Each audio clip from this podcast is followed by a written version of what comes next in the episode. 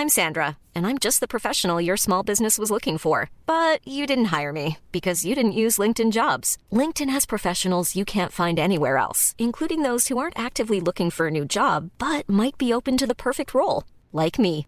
In a given month, over 70% of LinkedIn users don't visit other leading job sites. So if you're not looking on LinkedIn, you'll miss out on great candidates like Sandra. Start hiring professionals like a professional. Post your free job on linkedin.com/people today. Cuento. Tu dosis diaria de noticias. Muy buenos días. Comienza la semana con tu dosis diaria de noticias. Así que vámonos con las notas.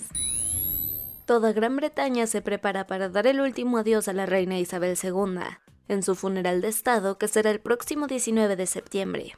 A lo largo del fin de semana, miles de personas se reunieron en los rincones del Reino Unido para despedir a la reina Isabel II. Primero, tras una procesión de seis horas desde el castillo de Balmoral, el ataúd de su majestad viajó a la capital escocesa Edimburgo, que se convirtió en el epicentro del luto del reino. A mitad de esta semana, el cuerpo de la reina llegará a Londres, específicamente al Palacio de Buckingham. Así formalmente, el rey Carlos III ha tomado el trono del reino.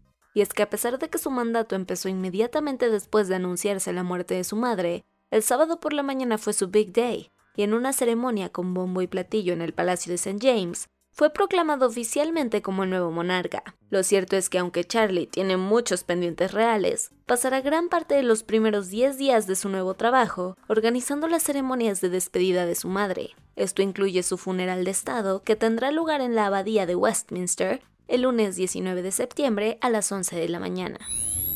Las defensas ucranianas lanzaron un contraataque que obligó a las fuerzas rusas a replegarse, dando un giro inesperado a la guerra. Este fin de, los soldados de Kiev echaron a andar una operación en la que recuperaron varios territorios y decenas de poblados que estaban en manos de las fuerzas de Moscú. Obvio que esto se celebró como un gran logro, y no es para menos ya que este contragolpe relámpago representó la retirada más grande de las tropas del Kremlin en los siete meses que llevamos de guerra. Aún así, lo cierto es que la invasión no termina, y como respuesta, Rusia empezó a bombardear instalaciones eléctricas, provocando un apagón total en varias zonas del centro y el este, según el mandatario Volodymyr Zelensky. Por su parte, Vladimir Putin y el presidente francés Emmanuel Macron se echaron un fonazo en el que estuvieron de acuerdo que bombardear los alrededores de la planta nuclear de Zaporilla es bastante peligrosito.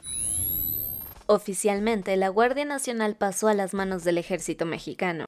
Se le hizo la buena a AMLO y el viernes por la noche publicó en el diario oficial de la Federación el decreto que da a la Sedena el control operativo y administrativo de la Guardia Nacional. Como recuerdas, después de que pasara en fast track en la Cámara de Diputados, llegó al Senado, que hizo lo propio el viernes por la madrugada y con 70 votos a favor, 51 en contra y una abstención, también dio luz verde a convertir este cuerpo de seguridad, que en teoría iba a ser civil, en un brazo armado de los militares. Al respecto, Amnistía Internacional rechazó la reforma, advirtiendo el peligro de seguir con esta estrategia. El único senador morenista que se abstuvo fue Ricardo Monreal, quien ahora dijo que las críticas que ha recibido en redes por su decisión se han alimentado de recursos públicos y fueron elaboradas por asesores extranjeros, lo que abrió la sospecha de que pudieran ser orquestadas por el equipo de Claudia Sheinbaum, que acaba de fichar a un mercadólogo español para ayudarla en su precandidatura presidencial. Vámonos a los cuentos cortos. En esta nueva anécdota de la farándula política, resulta que el líder de los senadores del PRI, Miguel Ángel Osorio Chong, anunció que hay una bolita de militantes tricolores que quieren tumbar la dirigencia del ex gober de Campeche, Alito Moreno. Al parecer, después de tanto escándalo, la facción tiene una molestia importante con su actual líder, que ya les llenó el vasito y a quien quieren darle las gracias. Por otro lado, en el PAN y el PRD insistieron en que el PRI debe desistir con su iniciativa de mandar al ejército a las calles hasta 2028. Una desgracia ocurrió en Tamaulipas después de que un autobús de pasajeros chocó contra un tráiler que transportaba materiales químicos inflamables. El accidente tuvo lugar en la carretera de Ciudad Victoria a Monterrey, y desafortunadamente al menos 20 personas perdieron la vida. Hasta ahora las autoridades siguen identificando los cuerpos y se cree que el conductor del tráiler se dio a la fuga. Estuvieron cerradísimas las elecciones parlamentarias en Suecia, en donde el Partido Socialdemócrata se llevó la victoria con un poco más del 30% de los votos. De acuerdo con las encuestas de salida, Así el partido de la primera ministra Magdalena Anderson tendrá casi un tercio de los 349 escaños del Riksdag, o sea, el Parlamento. Además, en conjunto con sus aliados izquierdistas, ecologistas y centralistas, formarán un bloque que les dará alrededor del 50% de lugares. Además de las tantas carreteras, casas, escuelas y hospitales destruidos y de las millones de personas expulsadas de sus hogares, a Pakistán se les está viniendo la hambruna encima. Y es que el agua ha ahogado tanto a esta nación que ahora cubre alrededor de un tercio de su territorio, incluido su cinturón agrícola, en donde los campos perdieron grandes cantidades de ganado y cultivos de trigo y arroz. Por eso las advertencias de una crisis alimentaria abundan, mientras que la esperanza falta. Uno de los íconos de la literatura española recientemente, el novelista Javier Marías, falleció a la edad de 70 años a causa de una neumonía de acuerdo con su familia. El autor de obras como Corazón tan blanco, Todas las almas, Tu rostro mañana o Tomás Nevisón, dio su último adiós en su natal Madrid. Cabe decir que si bien lo suyo era escribir novela, también dedicó parte de su trayectoria en las letras a la academia, dando clases en la Universidad Complutense de Madrid, así como a colaborar para medios de comunicación como El País.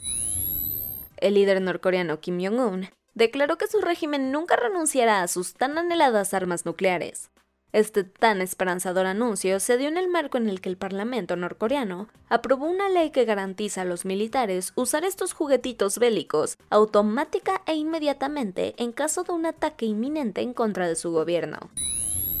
Y eso fue todo por el día de hoy. Yo soy Ceci Centella y nos escuchamos mañana para tu dosis diaria de noticias. Bye.